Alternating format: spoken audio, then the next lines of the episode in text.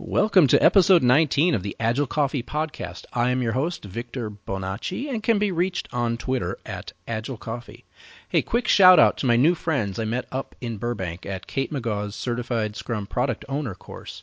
Really good folks, all filled with desire to succeed using Scrum. And I have to say, I got CSPO certified back in, I don't know, four or five years ago, but this time how can I say it? I'd I'd seen Kate present for an hour many times before, and these two days she kept us engaged and motivated. Lots and lots of really good stuff from the the Sharon Bowman techniques. Um, you know, inspired by the training from the back of the room. She was just up at a at a training in Nashville. Kate was not too long ago, but all these activities really kept the kept the thing moving and, and kept us just just on point. It was really a lot of fun. So I'd like to. Um, have her on the show sometime. Uh, I should I should reach out and invite her. You know, I just thought she's she's rich with so much experience with Scrum and back in her days uh, with PMP traditional stuff. She's worked with banks and online retailers. Plus plus she got her CST back in September. So let's pick her brain. You know. Um, big shout out, big thank you to Kate Megaw of Brain Trust Consulting Group there in Los Angeles, Nashville, Des Moines, Atlanta, Salt Lake City, Tampa, I think they're everywhere. BrainTrust, your trusted agile advisors, braintrustgroup.com. Also, I want to know if any of you are going to the Agile Open Northwest. It's in Portland this February, coming up real soon here, uh, February 11th through the 13th. Um, it's sold out, but there's a wait list. So if you are going, let me know because I'll be there.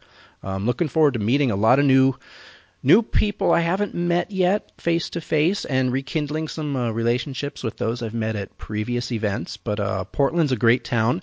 You can check that activity out at agileopennorthwest.com. Gosh, there's so much to say, a lot going on in 2015. Uh, if you're local to SoCal, of course, we've got the uh, Scrum Day Orange County coming up March 3rd in Tustin. Uh, you can sign up for that now at scrumdayoc.com. Uh, and of course, there's Agile Coach Camp here in Irvine this April. Uh, the Scrum Coaching Retreat is up in Seattle uh, later in June, I think it is. But hey, let's get to today's show. Now, a confession, dear listeners. We record on Saturday, and I do my best to get them up within a day or a couple days, maybe a week. But today's episode goes way back, as you'll hear. Now, I'm not in this episode. It'll be Jon and Brett talking with Mike Bowler of Gargoyle Software and Bryan Beecham from Iceberg Ideas. Really good discussions going on, and I'd love to have either of those guys on the show again. Uh, they were all at the Indianapolis Coach Camp last year. I'll be back next time with Dale and John and Larry. We'll be talking about fun, agile topics, but for now, I ask you to sit back, relax, and enjoy this brew of Agile coffee. Agile. Coffee. Coffee. Coffee. Coffee. What's up? Where'd everybody go, Brett? I don't know. I, wait a second. People just disappeared all of a sudden. Yeah. Well, what's up with that? But hey, remember that time when we were in Indianapolis and like we were interviewing some people? I think Bryan Beecham was there too, wasn't yeah, he? Yeah, yeah.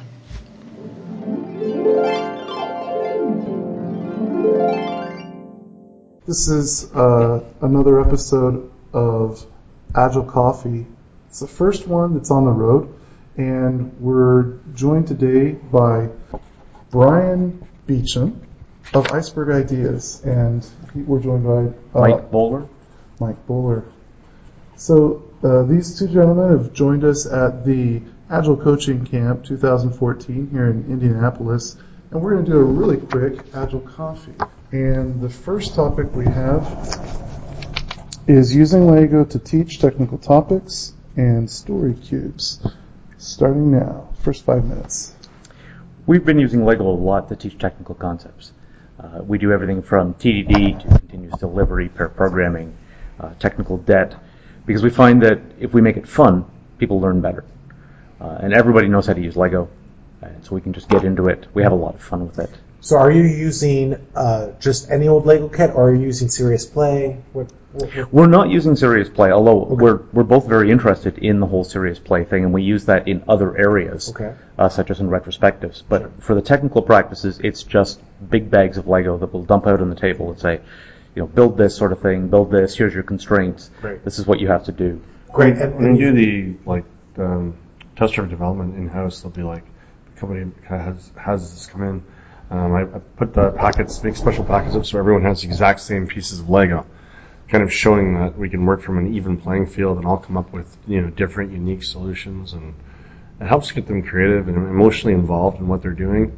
And they stop the excuses kind of go away. Like you know, I don't want to do this. All the resistance kind of melts away because we're just playing. We're just playing. It's a safe environment for them to learn and to fail and so we harness some real points with that, and it's um, since the original TDD Lego, it's, it's we've Mike and I have been building it out to, as you mentioned, all these other different, uh, essentially XP practices um, that we're bringing into places. Because it's often uh, the managers want to know what's all this about, what's all this technical stuff that you're teaching. So anytime you can find kind of some props and things to help, um, it makes a big difference. so is there an ebook or is there an online place where we can go and the listeners can go to find out more information about like what types of activities or specific exercises that you're engaging your teams with? It's coming. It's in the works right now, Yes. Okay. and uh, there will be a, a release. So perhaps we have a. Yeah, you mentioned you'll have our Twitter handles up there at the end. Yes, Sure. yes, sure. So we'll. Uh, I will have to say, to coming soon to a theater near you. Nice. But we have been working them out and using them with live audiences. We've uh, we're teaching many many developer training classes. We'll do a two day training course where we'll introduce the concept with Lego, back it up with code, go back to Lego, go back to code, some discussion. It's it's an ongoing thing, and then we'll use just Lego itself when we're talking to non technical people. So if we're talking to management or we're talking to uh, you know, product owners, and we're trying to get the concept across of why they want to allocate some time to clean up technical debt. Well, we can teach all that in Lego without having to show them source code.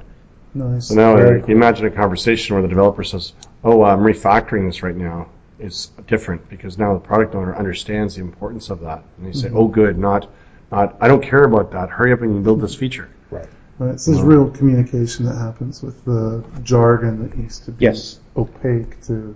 Yeah, they now understand the words. I mean, that's a big thing we say in the slides is that we want to teach you at least we can teach you the terminology, that some developer speak, Mm-hmm. so we can have a common language. So how long have you guys been using Legos or to play these types of um, games with your teams? Well, Bryan started this what, a couple of years ago, Uh, we're into the into the three range now, I think. Okay. At this point. so he'd been doing it even before I met him. Mm-hmm. And I started seeing reports of him doing it at, at some U.S. conference, and everybody getting all excited about it. And I thought, oh, I need to meet this guy because what he's doing is cool. Right. Word travels fast with something Yeah. that's unique like that. I think. Yeah. And then we, we, we met and we started working together, and you know, we're, now we're both adding to it. But it's it's been a lot. It's been going on for some time now. And are you? Well, I always push pair programming, so pair presenting has the same power. Yes. So definitely practicing what we preach. So are you seeing, for example, maybe not just the PO, but other folks in the business, um, perhaps executives, uh, participating or observing these sessions? Oh, they they love it.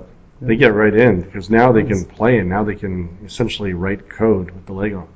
Um, So the biggest benefit then is what? With using Legos for gaming with your teams, the biggest benefit that our listeners could use when they, if they adopted a similar framework is, what would you say? It simplifies difficult concepts to the point that you don't have to have the 10 years of coding experience to be able to understand it. Sure. And somebody can just walk in off the street and say, okay, I get refactoring now. I get technical debt.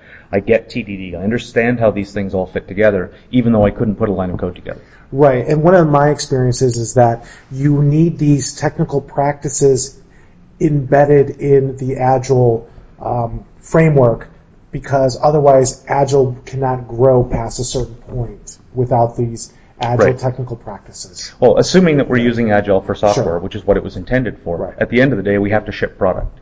And in order to do that, in order to get closer to a continuous delivery model where we're shipping product regularly, we have to have very high quality. We have to have built things in a way that we can extend on them and build upon them. And this is where all the technical practices come in. If we haven't, if we don't have good, solid technical practices, we can't build something that will sustain, that we can keep building on. a lot of it's around communication. Finding better ways to communicate. I know you were talking about story cubes Mm-hmm. earlier, and that Sure. that's another great uh, communication tool. Right. So today at Agile um, Coach Camp, there was this breakout session with Diana Larsen and I believe Ellen Grove. Is that Okay. Yeah. From Canada, and they led an awesome breakout session on story cubes. And I have never used story cubes before, but we developed our own games within this breakout session, and then we deconstructed what we learned from the games that we had created using these different story cubes, and it was amazing. Right. I mean, I think that's part of the interest is um, obviously you two gentlemen have developed a lot of games using standard Lego bricks and the possibility of con- continuing to create more or maybe even helping teams create uh, games for onboarding or something like that would be a possibility. And um, you've begun collaborating, I think, with some people on, on creating games or maybe presenting them, right? Um, yeah, people talk to me a lot about uh, you know how to make how to make games and how to go about that. So I'm always excited about you know getting fun into the learning. Right. Learning is a is a big thing for me. So imagine if I was like uh, either a programmer or a tech lead, and I wanted to get you guys into my uh, shop, and I had to get a rec open, of course, by maybe my manager, so an executive. How should I get them kind of exposed to this concept and and understanding the value? What's the best way to approach that? Well, I would say that you know these guys, amazing guys, um, also Canadian, have uh, um, have have come up with a wonderful technique for for um, explaining all these technical practices. Uh, you know, and essentially in uh, one day can show people how they all work, explain the importance of it. And that's the nice thing when we do a group of these together, you'll start to see how continuous integration and technical debt and refactoring and test-driven development, how they all fit together. Nice. You know, I think as Kent Beck says in Extreme Program Explained, he talks about, you know, one of these things alone may really improve your the process of your whole company. But when you start using them together, there's a sort of synergy that happens. Well, that's a very compelling soundbite. So look forward to having that happen more. And again, we'll watch the, the website for uh, the, the other documentation that will come along with this. So we've uh, hit our extension, uh, three minutes, and moving on to the next, the, the next one, which is continuous learning. Um, what's this all about? Uh, continuous learning is uh, a, a, a topic that I want to see everyone talk about in, in their companies. Uh, I like to create environments, learning environments. If your company isn't a good learning environment, you're going to be left behind by your competition at some point. They might be you might be ahead of them today, but if they're learning faster than you, you're going to be in big trouble. It's something that the, um, the lean startup community has really embraced strongly. Yeah, They want to learn as fast as possible, not necessarily even build as fast as possible. right. And there's a book out called like The Fifth Discipline, which talks about like learning as a competitive advantage. So let me ask the group this. Is continuous learning similar and different from continuous improvement? And how's and how are they the same and how are they different? Well, that would be a great message uh, for our listeners to go in, go ahead and chime into us. So, Yes. if you have views on what's the difference or similarities and overlap between continuous learning and continuous improvement, please go ahead and send us an email or a tweet. Let us know your views on this topic, and we'll be uh, excited to read that on air and, and maybe go ahead and post it to the website. So on continuous uh, learning, are are there certain elements that you see as being, you know, uh, the bare minimum? Is there a minimally viable learning environment or something like that? Well, I see environments where training isn't part of the company. oh, okay. And I mean, especially I've seen that in some startups where they don't even consider the training, or maybe a place has a lot of consultants and they figure, oh, consultants, you've got to train and learn on your own. yeah, So that, that's a strong thing. They're like, well, I'm hiring this person for their current performance level. But it's Hmm. the more of the internal way you work. I mean, we're continually learning about Hmm. the process. Actually, Tim Ottinger had a, uh, had, a, had a great conversation with him. Yeah, he was And here this weekend. He was here this weekend, yeah. And he uh, he talked about um, working with a developer Mm-hmm. and saying, let's pretend that we had a problem with our, with our network and we lost all the, all the software that we had today. Mm-hmm. We have yesterday's in our source control, but we lost everything we did today. But luckily enough, Mm-hmm. we happened to print it out right before we lost it. Okay. How long would it take you to type it back in? I would expect not very long at all. Give me a number. Uh, I would expect that maybe 45 minutes. hmm Yeah, maybe. So people generally say that. They say between 20 minutes and an hour. Yeah. So let's, let's take your 45 minutes. Mhm. If you were putting 45 minutes of code into the system, Mm-hmm. what were you doing with the rest of the day? I mean, you've been here for eight hours. Right. That's a very good point. So sure, I'd we'll say- take a little bit off for lunch. Yeah, a lot of conversations, a lot of drawing on a whiteboard, conceptualizing and reconfirming the requirements. What you were doing was learning what the right symbols were to type in. So we spend so much time measuring typing speed, Right. but it's not what we want. We want to measure learning speed. How Wow. fast are we learning? Because if I could learn, maybe it's you go, well, I'm just have a programmer by himself. Mm-hmm. I think after hearing those stats, you should pair them up. We learn faster together. We learn faster together. Yes. Therefore, now I can do it in half a day. And I know people like Woody Zuill are doing mob programming and doing the entire Very team one story at a time. Many to many collaboration. Their focus has shifted from from Heads being down. busy, Yeah, yes, heads down, being busy. Their focus has shifted to how fast can we learn, exactly. and that results in, in more productivity, more value being delivered to the customer. So that's So- why I so say we- continuous learning is key. Yeah, if we accept that most of our day is spent learning, mm-hmm. then continuous improvement and continuous learning really are synonymous. Because in order for us to get better at what we're doing, we have to get better at the thing we do spend most of our time doing. We're spending most of our time learning. Let's get better at that. Well, I might argue that though. I don't know if we want. Do we want to dwell on that, or do you want to wait for your users to come into it? Uh, we, this is a good, great place to pause before we do our Roman vote. We're, we're getting our voting thumbs ready. Um, so, yeah, let us know, as a listener, how do you think uh, continuous learning uh, should be defined and, and, and approached? Um, I'm interested in another extension on this guy. All right, so I'm thinking if I there's certain um, improvements I can make, which would be maybe hardware based. Mhm. Like for example, um, if we set up if faster laptops Mhm. for our developers, right? They don't have to wait. If we have our, our continuous integration, maybe I have our DevOps team, right? Has is have they learned a way to improve? I'm not sure.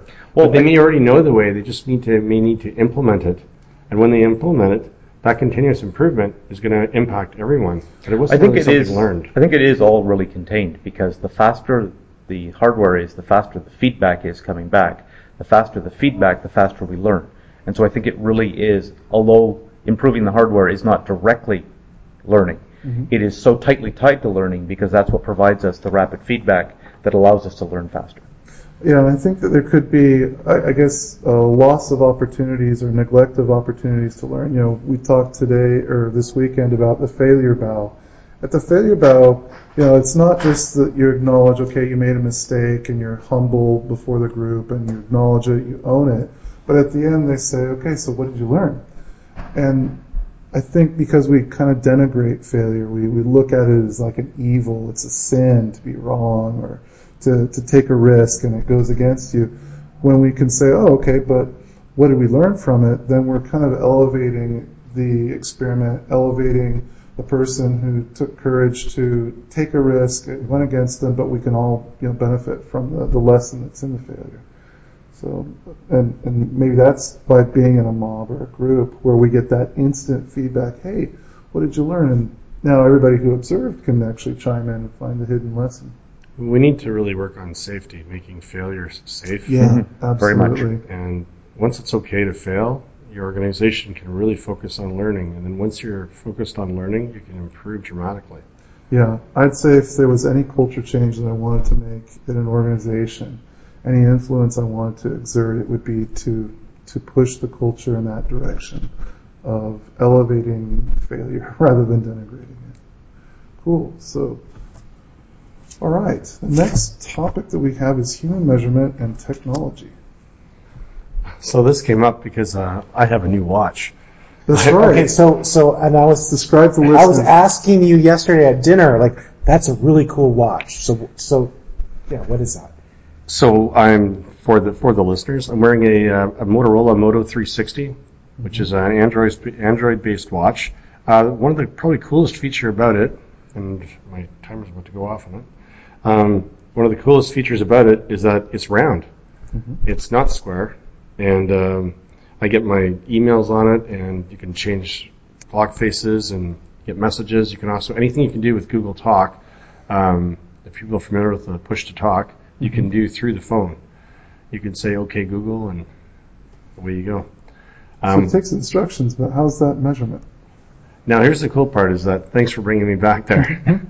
Very excited about the gadget too. There's a gadget factor. It has a heart rate monitor on it, Uh-huh. and it also has a pedometer on it, Uh-huh. so built right into it. So I can. Uh, I'm really excited about sort of human measurement. Um, I can take my pulse whenever I want, and I can see how many steps I'm doing in the day.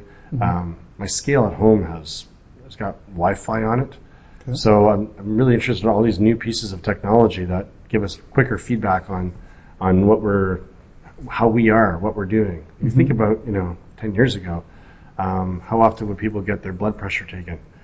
And Couple on times a a, year, on a maybe. doctor visit, yeah, but now we can go to most drugstores. I don't know what in Right. the states in Canada, a lot of drugstores have heart rate monitors or they have um, blood pressure machines there that you can just sit down and for free check on your blood pressure. You probably have to sign a waiver in California because it's very litigious. but, um, yeah, I mean that, that's a good point. People almost lose interest, and it's not until you get some sort of physical examination by a nurse or a doctor So you get that kind of feedback.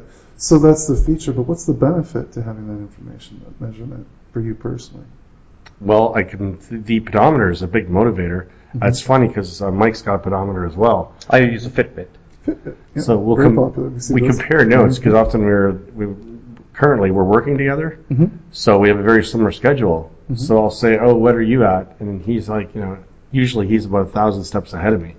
Nice. Um, He's walking in circles. but it's a big it's a big motivator. Well, unless I've had to go to like meetings, you know, across other sides of the buildings, then I'll be like, ha ha ha, I'm 500 up on you. yeah, just take So- shorter strides or something. Which is, which is a bit of a gamification aspect too. Sure. I think we're looking at this number like a high score, and I'm going to beat your score. yeah, And it's great because the watch will show it. It'll track. It'll show my past week, nice. so I'll actually see whether I'm improving or you know that's about as much as I'm doing. actually gener- generates a histogram for you. So- Yes. Wow. Okay. Yeah.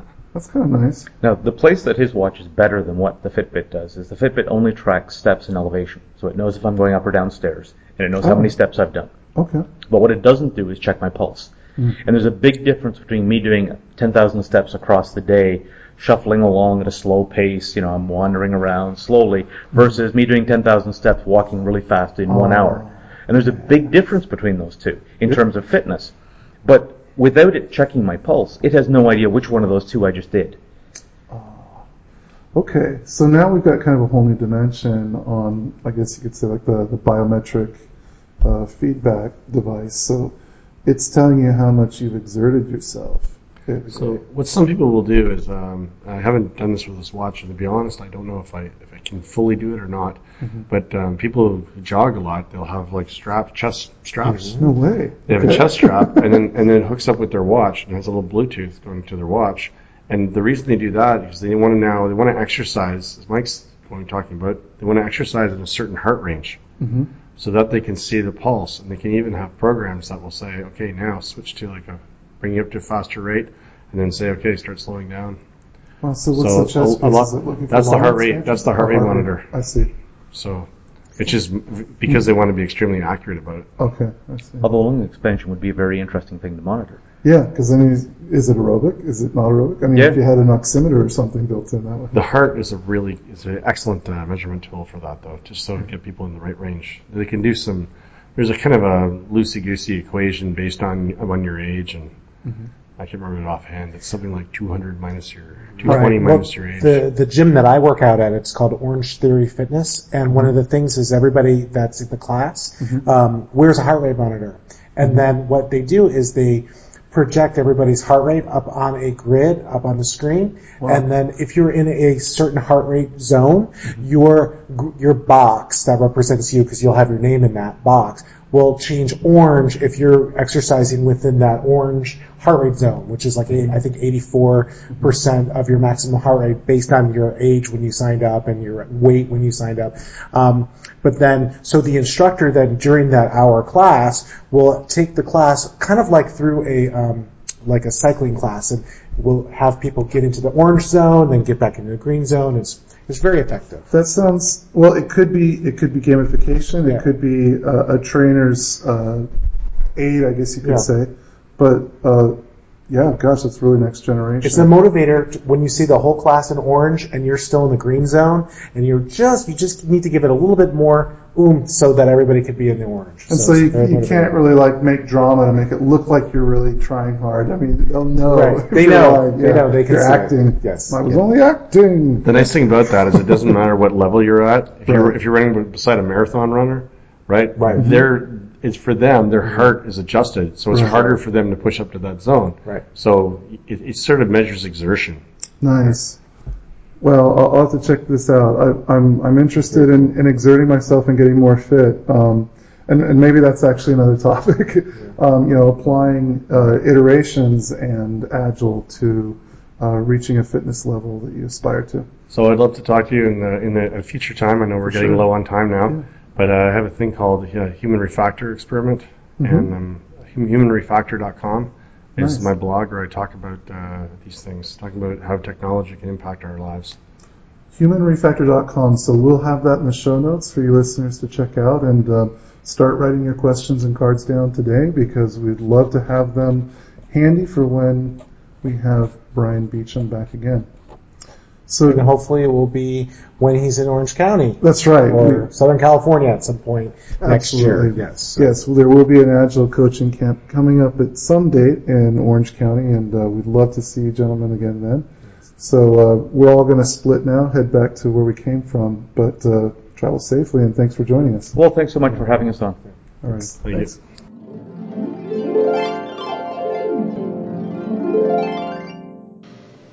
Guys, what's going on over here? What are you guys doing over here? Whoa, why, whoa, why whoa, my is that- microphone's Oh, sorry, I drifted off for a second there. Yeah. well, We're but trying to squeeze another Agile coffee into the end of the year. No, we were just No. reminiscing about good old times. Good old times. I don't know. It kind of sounded like an Agile coffee. Oh, okay, let's do it. So that was from Indianapolis Coach Camp, right? Back in October, was it? September. Yeah. September? September. No, early October. No, it was end of September. It was the 28th, 29th.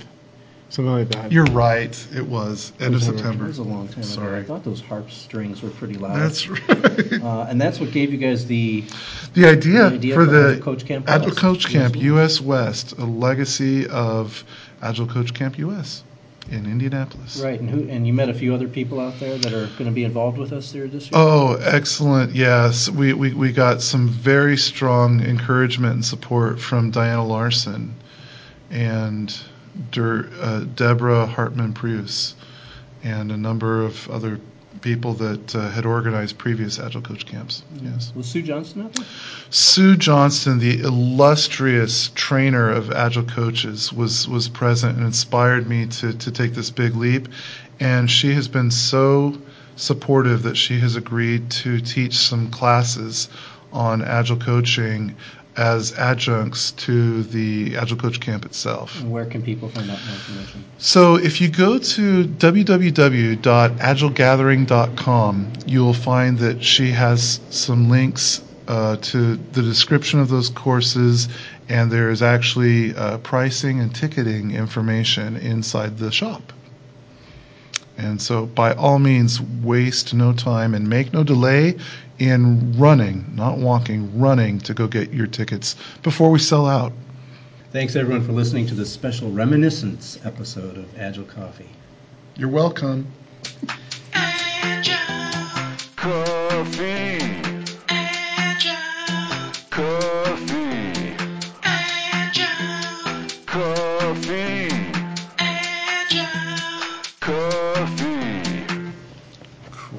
guys going to clean up these microphones or am I? No, they're going to clean up themselves, or there's going to be a little invisible dwarf that comes and packs them for you.